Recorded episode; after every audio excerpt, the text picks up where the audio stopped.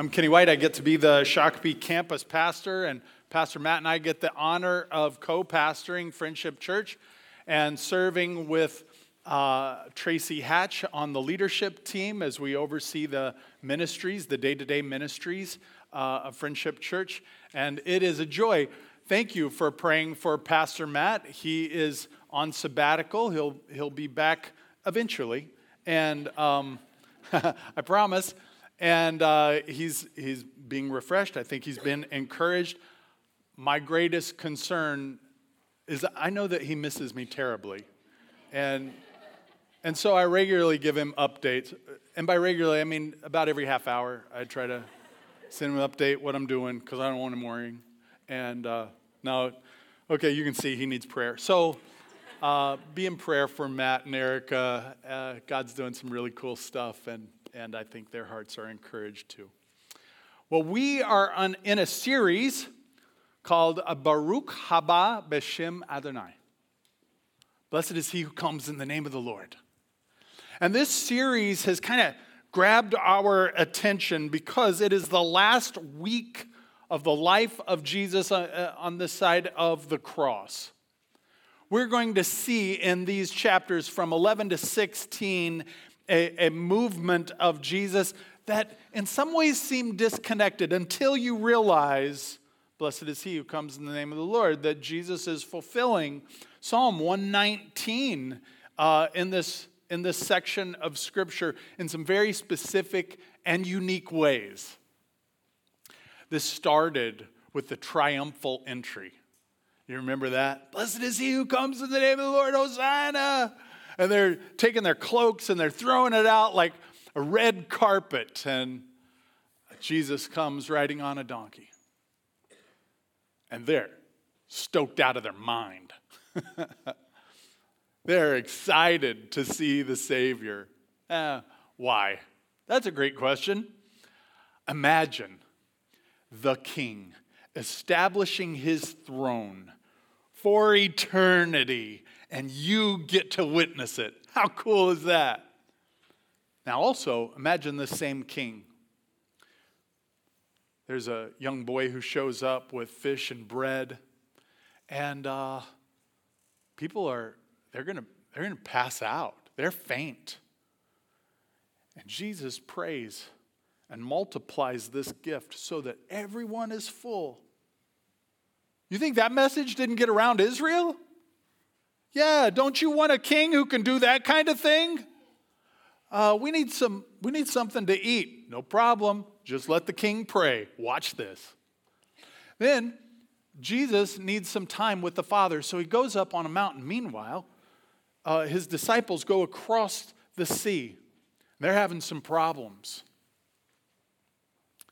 Pause there. The crowd moves around to the other side of the sea and they're anticipating the boat's arrival. The next day, the boat arrives, and Jesus is on it.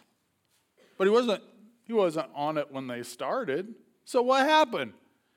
And they hear about the story of, of the Savior, this king who can walk on water and it's not even frozen. How cool is that? And they're telling, like, this story is getting around.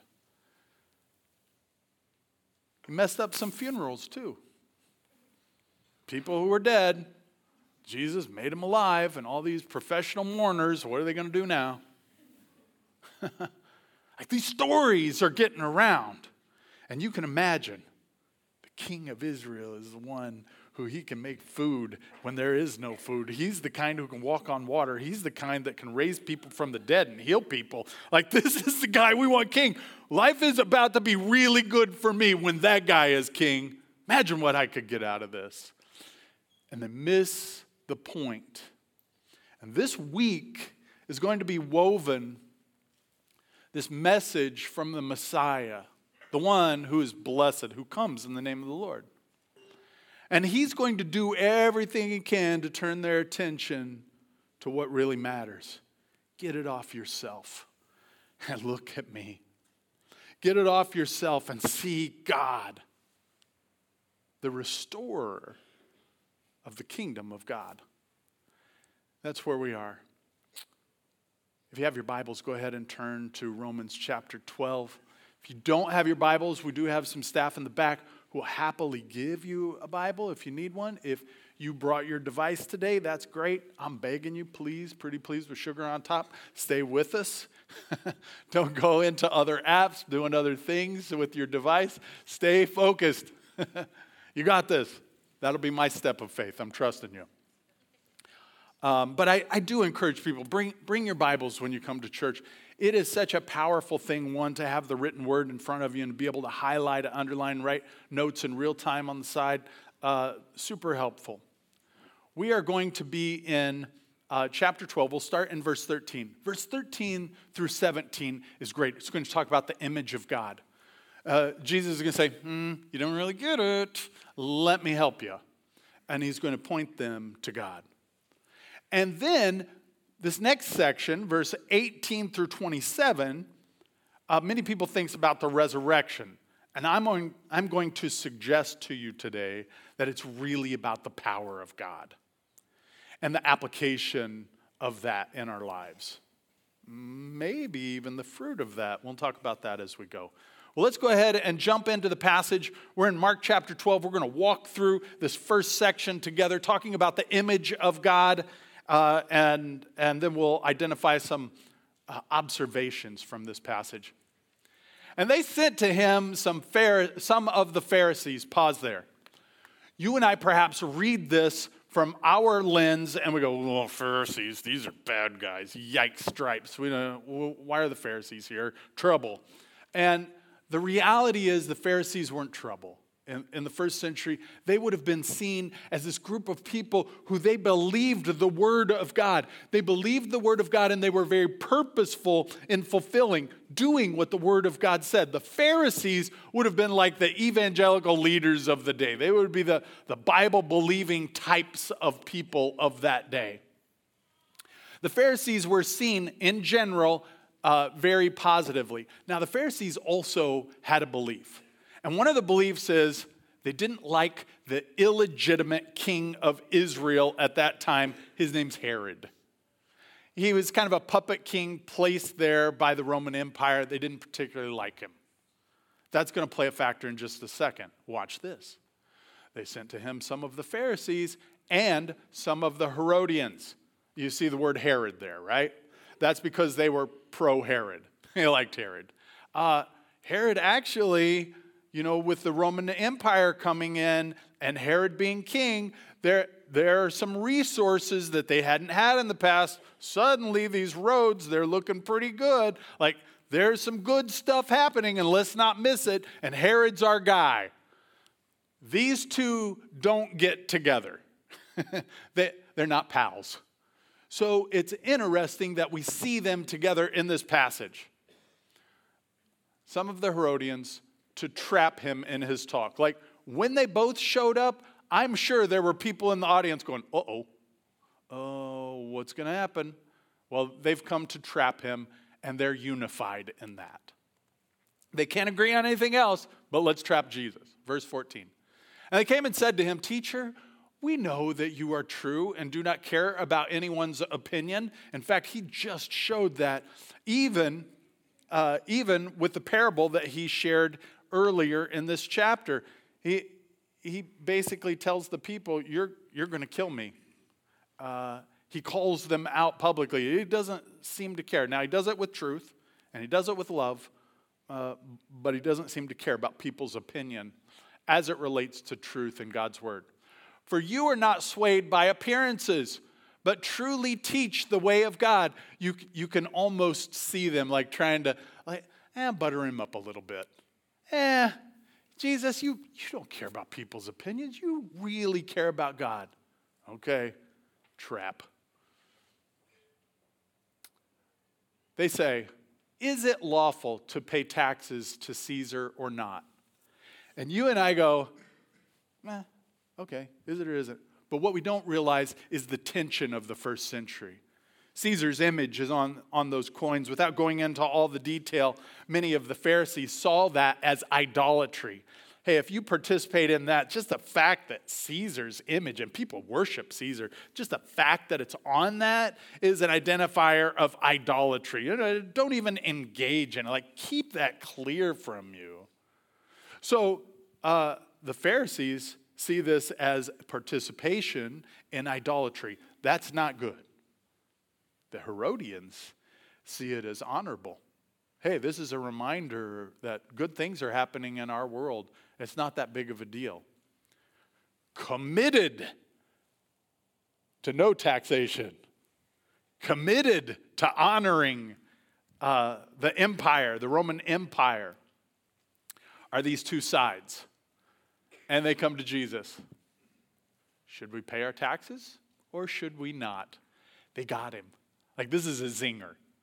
Uh, there is nowhere Jesus goes. If he says, uh, you should not pay your taxes. Suddenly, the Herodians go and tell uh, uh, the king Jesus is at minimum jailed, but probably worse. If Jesus says, Yeah, go ahead and pay your taxes, the Pharisees go, Idolater, I knew it. And the people turn against him. It, he's in a bind from a human perspective. But when you think you're going to trap Jesus, you're dumb. Like, it's not going to happen. You're not going to trap Jesus. And, and he shows it.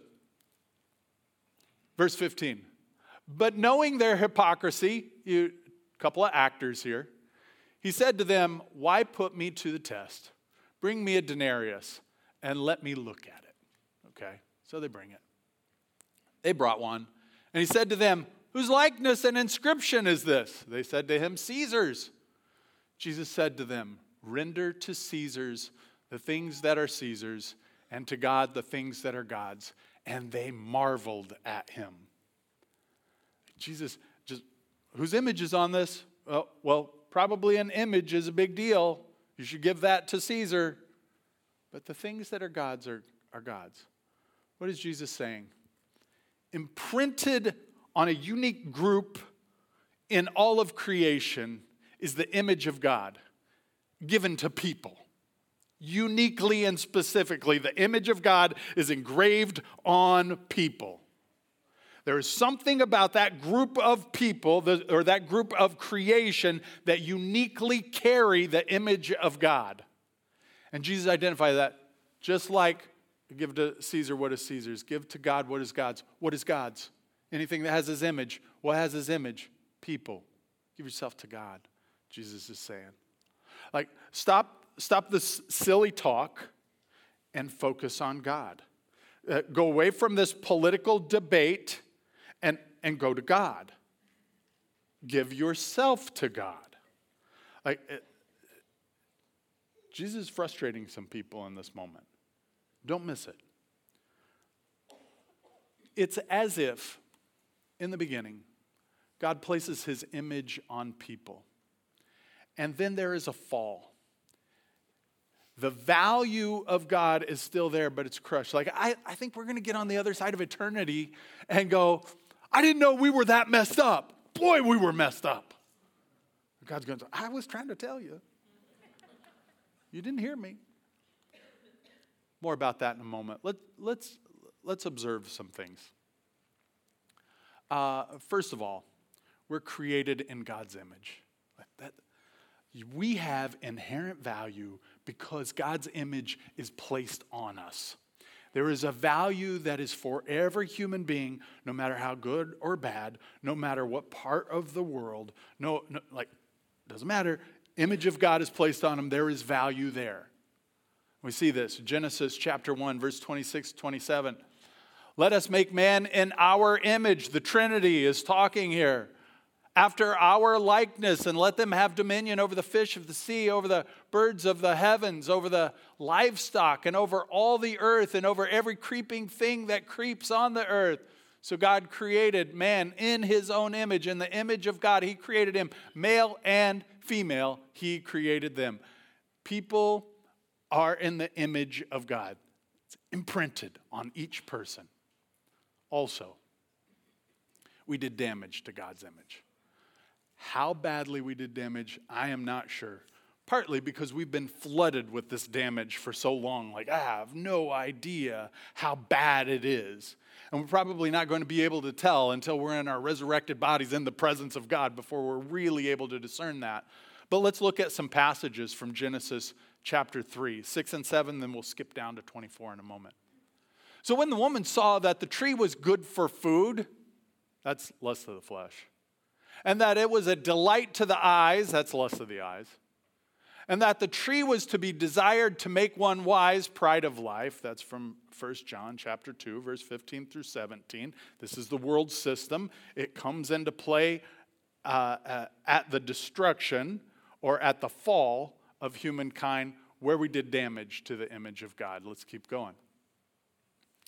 She took of its fruit and ate, and she also gave some to her husband who was with her, and he ate. Then the eyes of both were opened, and they knew that they were naked.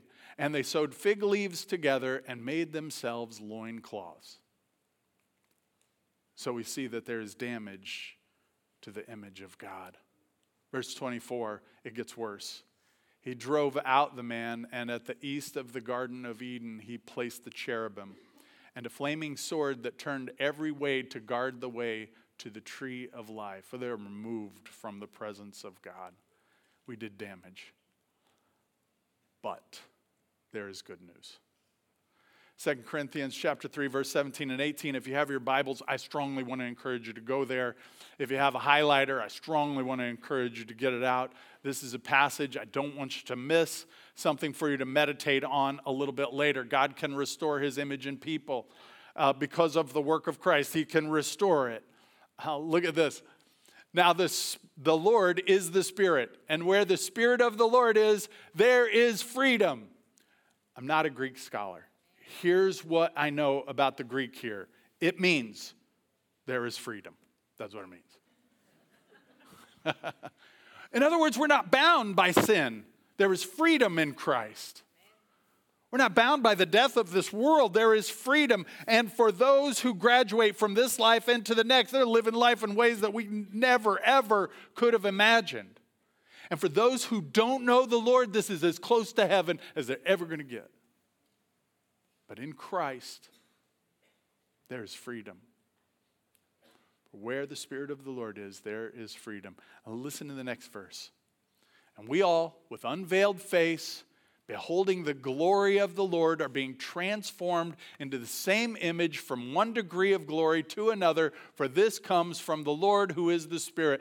God is doing a work in us in this restoration process that wherever you were five years ago, 10 years ago, 20 years ago in your walk, you are looking a little bit different. Like this image is being restored in you. You are becoming more and more like Christ. His, he's working out this, uh, this salvation in you in dynamic ways. In powerful ways, in beautiful ways that is transformative, that suddenly God's image is starting to take place. Uh, I have up here a $5 bill. Anybody know whose image is on the $5 bill? Abraham Lincoln. Yeah, good job. Uh, good job, whoever you were over here. Uh, it's Abraham Lincoln. Now, we know that this is just the image of Abraham. It's not really Abraham Lincoln. I can't go, what was it like to live with Mary Todd? She seemed, ooh. Not going to tell me. Like this is just this is just an image. This really isn't Abraham Lincoln. But because his image is on this paper, and because it has gone through the right process, no matter where you are in the United States, we understand this to be $5. It is worth $5. And you can do some things with $5. Not tons, but you can do some things with $5. It has value because of the way it was created and because whose image is on it. That's helpful. Uh, my, my, my family, we, we got a gift. It, it's, it's like Monopoly, only it's called Wyomingopoly. Uh, and, and it's because Cindy's family is all from Wyoming, and so they thought it would be fun to give her this Wyomingopoly. And, uh, and in it, of course, there's money. Uh, it, it's not real money. It, it's only good when you're playing Wyomingopoly. And here's a, here's a $5 bill just in comparison, it seems a little different, right? Like, but in this game, this matters. And I would say that in this game, in this world, we have like the lust of the flesh, the lust of the eyes, and the pride of life. And we think, like, oh, this is the image. Like, like if we could just look better, if we could just uh, work out more. Boy, man, oh man, I am exactly where I need to be. This image is valuable. Uh, maybe if I just got my doctorate, if I just got this next promotion, oh man, this image is valuable. It means something. Oh, if I was just safe or secure, we even use those terms, don't we? Like, that person's pretty insecure, or wow, they're pretty secure to be able to wear that. Um, we like we we use the term security in ways like, okay, yeah, in this world, that is valuable, but I think God might be saying, uh, that's not even the game we're playing, you guys. And I gave something better for you. And, and in fact, the image that is on this is way better than that game that you're playing over here. I want to restore you to my image, if you'd be so willing. Jesus is going to, Jesus took their attention and he placed it on God. When they wanted to play politics, when they wanted to divide and conquer, and uh, Jesus takes their attention and puts it on God and says, You know what? You belong to Him. And the value of Him in your life is worth everything. Give yourself over to Him. The passage goes on. And Sadducees, yeah, I love that. They were sad, you see. Uh, they were sad, you see, because they didn't believe in eternity. Very sad, you see. Uh, they didn't believe that there was this heaven afterwards. In fact, they took the first five books of, of what we would call the Old Testament, and that's all they would accept. Anything else uh, that's extra biblical writing, it's okay, maybe helpful, but these first five books, that's what really matters. And anything outside of that, we're not going to draw our theology from, which means they didn't believe in the resurrection. They didn't believe in an afterlife. It's just, hey, God is using us right now in this moment, and then when we die, we die, and that's terrible, but, uh, you know, live for God, and maybe you'll get some blessings on this side of eternity. Sad, you see. Different than the Herodians, different than the Pharisees. The Sadducees came to him, who say that there is no resurrection. And they asked him a question, saying, Teacher, Moses wrote for us that if a man's brother dies and leaves a wife but leaves no child, the man must take the widow and raise up offspring for his brother. They're quoting Deuteronomy chapter 25. So, they're, or rather, they're referring to Deuteronomy chapter 25. I know it's kind of weird, but here's what it is. So, if, if this brother, if he has a wife, he has an inheritance to perpetuate the family line and the inheritance, the next brother would take this woman as his wife. Any child would be uh, subject to the inheritance that the brother would have gotten. It doesn't make sense to us. I get that. It did to them. Let's just leave it alone, okay? I get it. It's a little weird. I get it. Okay. So they use that to identify something. So here's the word of God Deuteronomy 25. What are you going to do with this, Jesus? And then they're going to give this ridiculous example. Watch the ridiculous example as we go. Uh, teacher Moses wrote for us that if a man's brother dies and leaves a wife but leaves no child, the man must take the widow and raise up offspring for his brother there were seven brothers. The first took a wife, and when he died, left no offspring. So, what does that mean? That means the second brother has to marry, okay? Uh, and the second took her and died, leaving no offspring. And the third likewise. And the seven left no offspring. Last of all, the woman also died. So they're, they're explaining, like, this is, okay, that's a really sad story. Thanks. Uh, and then in the resurrection, which they don't believe in, when they rise again, whose wife will she be? Oh, I got you, Jesus. For the seven had her as wife. Whose wife is going to be like, this is a gotcha question. Uh, but again, when you're talking about the author of creation, it's a bad idea. Jesus said to them, uh, Is this not the reason you are wrong?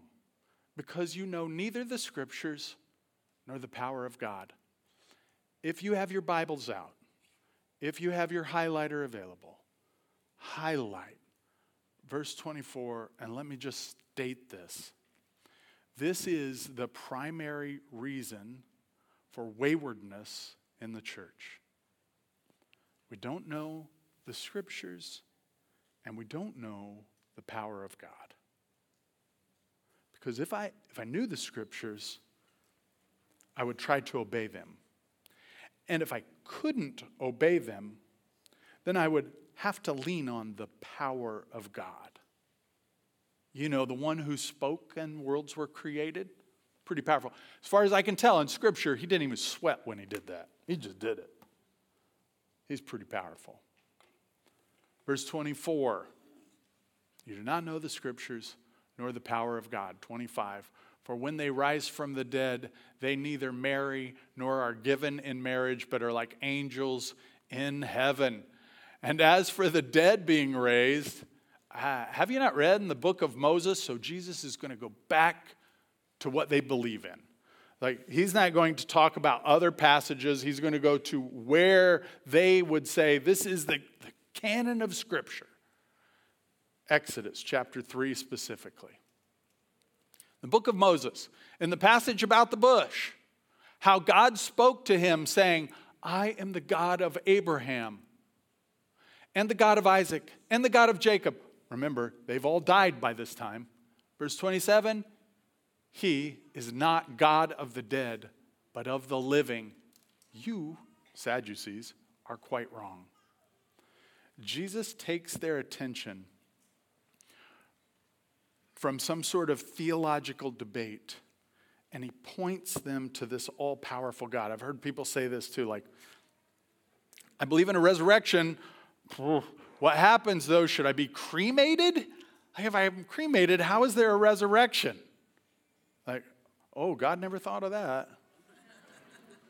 he couldn't speak and bring that all together. Uh, uh, of course, he can. Uh, but let's, let's look at some observations here. Let's identify some things. Uh, firstly, we should have access to the scriptures and to know the power of God. I, I love this psalm. I've stored up your word in my heart that I might not sin against you. I memorized it in a little different translation. Thy word have I hid in my heart that I might not sin against thee. Like, uh, I, I love that attitude of like, I have access to the Word of God. if I have access to the Word of God, the, the one who spoke and created things, something out of nothing, the one who knit me together in my mother's womb, that God, He's given me His Word, and I get the opportunity to not just not just uh, have access to it, but I can know it, I can study it, I can memorize, it, I can I can marinate in it, I can meditate on it, I can learn to love God's Word. Is like this love letter to me. I get this. Thank you. Yes, that's what I want. Uh, nah, I'd rather scroll and see what's going on with Kim Kardashian. That's dumb. Like, really? That's dumb. Apparently, a lot of Kim Kardashian fans in here. Uh, wrong thinking leads to wrong actions. Wrong thinking leads to wrong actions. Romans 12, 1 and 2. Uh, I appeal to you, therefore, brothers, by the mercies of God, to present your bodies as a living sacrifice, holy and acceptable to God, which is your spiritual worship. Do not be conformed to this world, lust of the flesh, lust of the eyes, and the pride of life, but be transformed by the renewal of your mind that by testing you may discern what is the will of God, what is good and acceptable and perfect. This wrong thinking leads to wrong actions. You see this with the Sadducees, that they go, ah, we only have access to this amount of scripture. And instead of thinking through this, I'm just, I'm, I'm limited my, th- nope, I'm only accepting what we've always believed. And it leads to wrong action, specifically rejecting Christ. Like, there is nothing in my life that I want to reject Christ from. Uh, uh, the, the sin that is a default sin for me, I, I don't want to I don't want to keep Jesus out of that. Like I want victory in those places. I need Jesus there. And this sort of wrong thinking of wrong uh, wrongly understanding the scriptures and then wrongly applying them affects us in significant ways. Uh, you, uh, we don't have time to go there. Sorry, another day. Three. God is not the God of the dead, but He is the God of the living. The thief comes to steal and kill and destroy. When you see those three things happening, you know that's a work of the devil. You know that's a fruit of the demonic. Jesus said, I have come that they might have life and have it more abundantly. Uh, Jesus wants us to walk in, in his, or to know the power of God, know the scriptures and the power of God uh, probably no one in this room would debate uh, the resurrection. Partly because it was addressed early on in the scriptures. Uh, there were some challenges to it, some communication that came from the apostles to clarify the resurrection, uh, that, it, that it would happen. So, probably none of us are going to challenge that piece. But I would suggest there may be some other things that we challenge. Some things because we don't know the Word of God and we don't know the power of God, we challenge. Uh, I'll give you an example. I hear this often when we start talking about heaven. Someone will inevitably say, I can't wait for heaven. I'm, I'm going to go fishing. I'm like, that doesn't sound like heaven for fish. Plus, you mean for eternity? You want to go fishing? Great for a couple days, maybe a week, okay, decade, perhaps, but like eternity? Something better? I hear this. I, when I get to heaven, I can't wait to see the people that I love that have gone before me. I'm like, yeah, okay, that's great, but I want you to imagine something. There is a God who is so great, who is so mighty, who is so wonderful that we won't even notice. We won't even think, like, I'm missing out on fishing. Uh, we won't think, ah, I should have spent more time with uh, Abraham Lincoln finding out about Mary Todd. No, we won't even think about that stuff.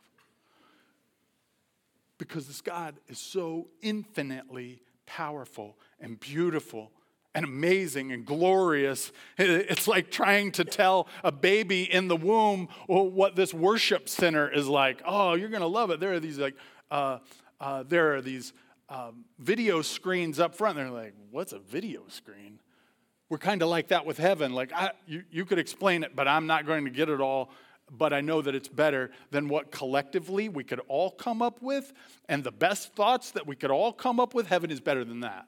Like, by infinity is better than that. There is one person in my life that I absolutely love. Like my my heart beats for this woman. She is my best friend. Uh, and is my wife. And when Cindy walks in a room, if she were to walk in that door right now, I'd just be like, oh, there she is. I'll tell you, I know where she is when she's in a room. Why? Because she she is the love of my life. She is my best friend, and I like I love being around her. She's fun. She gets me and forgives me, and there, there's not many people who would do that. So uh, I'm thankful. And if in eternity she stood right beside me, I would forget she is there because of the glory and the wonder and the beauty and the majesty of this holy God who has invited his creation to do what he purposed us to do for eternity. Are you kidding me? Fishing? Throw that away. Are you kidding me? Spending time with all that? Like, I, Finally, I've been praying about this person. I've been praying to this person. I've been trying to glorify him in my life. I've wanted him to live through me, and now I'm experiencing him. My faith is sight. Are you kidding me? All this other stuff is just stuff. That's all it is. Like, uh, that's great that we get to spend time together, but it's not about you, it's about him. And Jesus wants us to see, like, look at my word, know my word, and then know the power of God in my life. And so when people come, and they start saying, Well, I have this sin, I just can't get a victory. I'm like, It's because you don't love Jesus. Uh oh, shouldn't have said that. Like, if we knew that kind of love that He is offering to us, what, what, what freedom could we have? What is stopping us? Could it be we don't know the Word of God? I don't know the power of God. I am not suggesting that it's easy. I'm not suggesting that it won't come with sacrifice. I'm not suggesting that people won't walk away from you. I am suggesting that Jesus is bigger and more wonderful. And I wonder if you would be willing to receive that today. In these days, in Mark chapter 12, there are a group of people who want to turn the world's attention to the kingdom of man. But the one who is blessed, who comes in the name of the Lord, he turns them to God. In truth and in deed. I want to talk about some action steps, just real quick. The first one know the word. The love letter of God has been given to us. Know the word, drink it. Like when, when you go to the gym to work out, uh, play it. Um, when you get the opportunity at your tables, around the tables, talk about it. Get in the Word of God. Hide it in your heart. Fix your mind on God. One of the biggest frustrations I'll tell you that I've had this last year is that consecration prayer that we led with. Why? Because the, one of the first things is, Lord, I consecrate my mind to you. And almost daily it's like, but but did you? Are you really thinking about like there's some calibration that needs to occur. What does that mean? That means I need to repent of sin, confess it, repent, and call on him. Fix your mind on God. Thirdly, practice the consecration prayer. Uh, if there's something better for you, do that. But the consecration prayer uh, might be an easy one. I'm going to put it up. Uh, it's on two slides if you have your cameras. If you want that, you can certainly take a picture of it. It's also available on our uh, app in the notes section. Uh, you can see it there as well.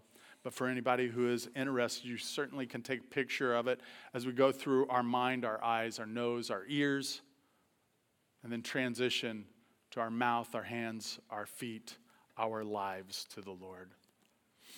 As the worship team comes, we're going to transition our time into a time of communion.